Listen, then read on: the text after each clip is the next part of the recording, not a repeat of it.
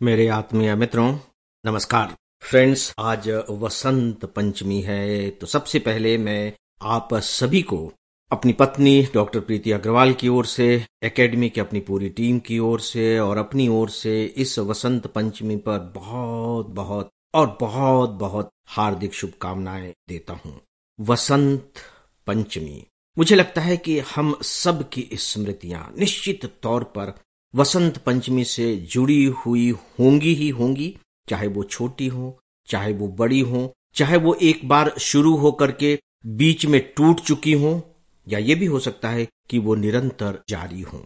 तो दोस्तों, आज मैं वसंत पंचमी से जुड़ी हुई एक दो अपनी स्मृतियाँ आप सबके साथ साझा करने जा रहा हूँ। इस उम्मीद के साथ कि मेरी इन बातों को सुनने के बाद आप सब भी अपने अंदर के वसंत को टटोलने की कोशिश करेंगे। आपके दिमाग के खजाने में वसंत पंचमी की स्मृति के रूप में जो अशर्फी पड़ी हुई है, उसे याद करेंगे और दूसरों को बताने की भी कोशिश करेंगे।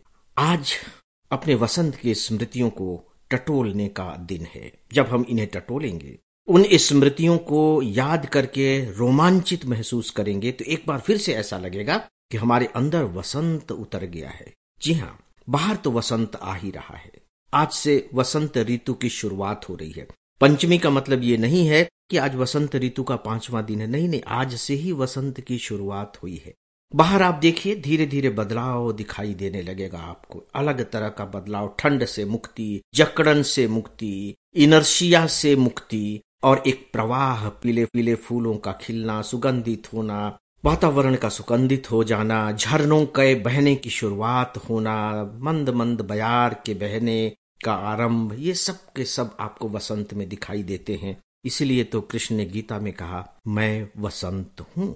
तो यदि आप कृष्ण को जानते हैं तो मान करके चलिए कि आप वसंत को जानते हैं। और यदि आप वसंत को जानते हैं, वसंत का कुछ भी अनुभव आपके पास है तो ये मान करके चलिए, कृष्ण का अनुभव आपके पास है।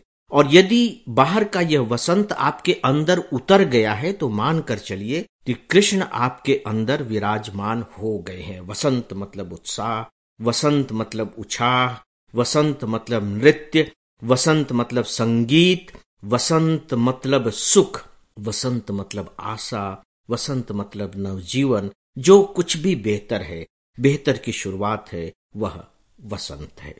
बचपन में हम लोग स्कूल में वसंत पंचमी को सरस्वती पूजन के रूप में मनाया करते थे। उस समय ये नहीं मालूम था कि वसंत क्या होती है, ऋतु का अपना क्या महत्व है, बस सरस्वती माँ की पूजा हो गई। यानी कि आज सरस्वती माँ का जन्मदिन है।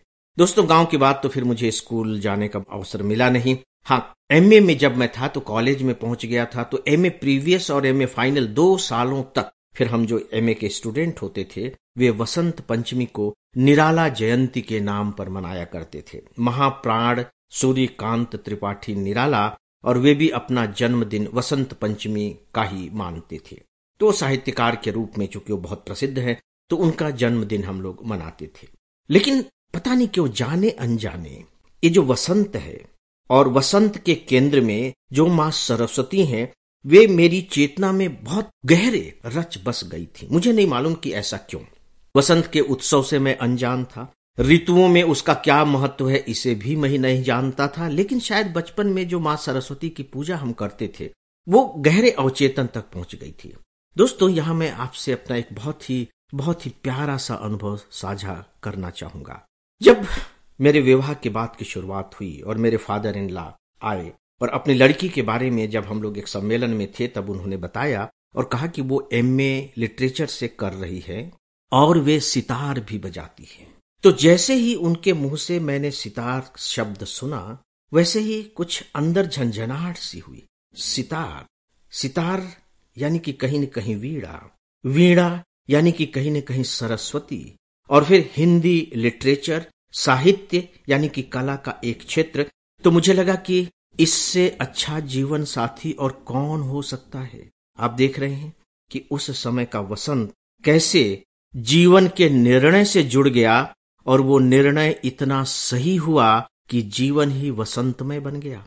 और आज जब वो सितार बजाती हैं, उनकी जो ध्वनिया घर में तैरती हैं तो मुझे ऐसा ही लगता है जैसे कि माँ सरस्वती अपने पैरों में पैजनिया बांधकर इसके एक एक कण पर नृत्य कर रही हूँ। दोस्तों, यह है वसंत। आया वसंत, छाया वसंत। आइए, हम सब अपने इस वसंत को अपने अंदर उतारें, बात तो तभी बनेगी। अदरवाइज़ तो ठीक है, आ गया।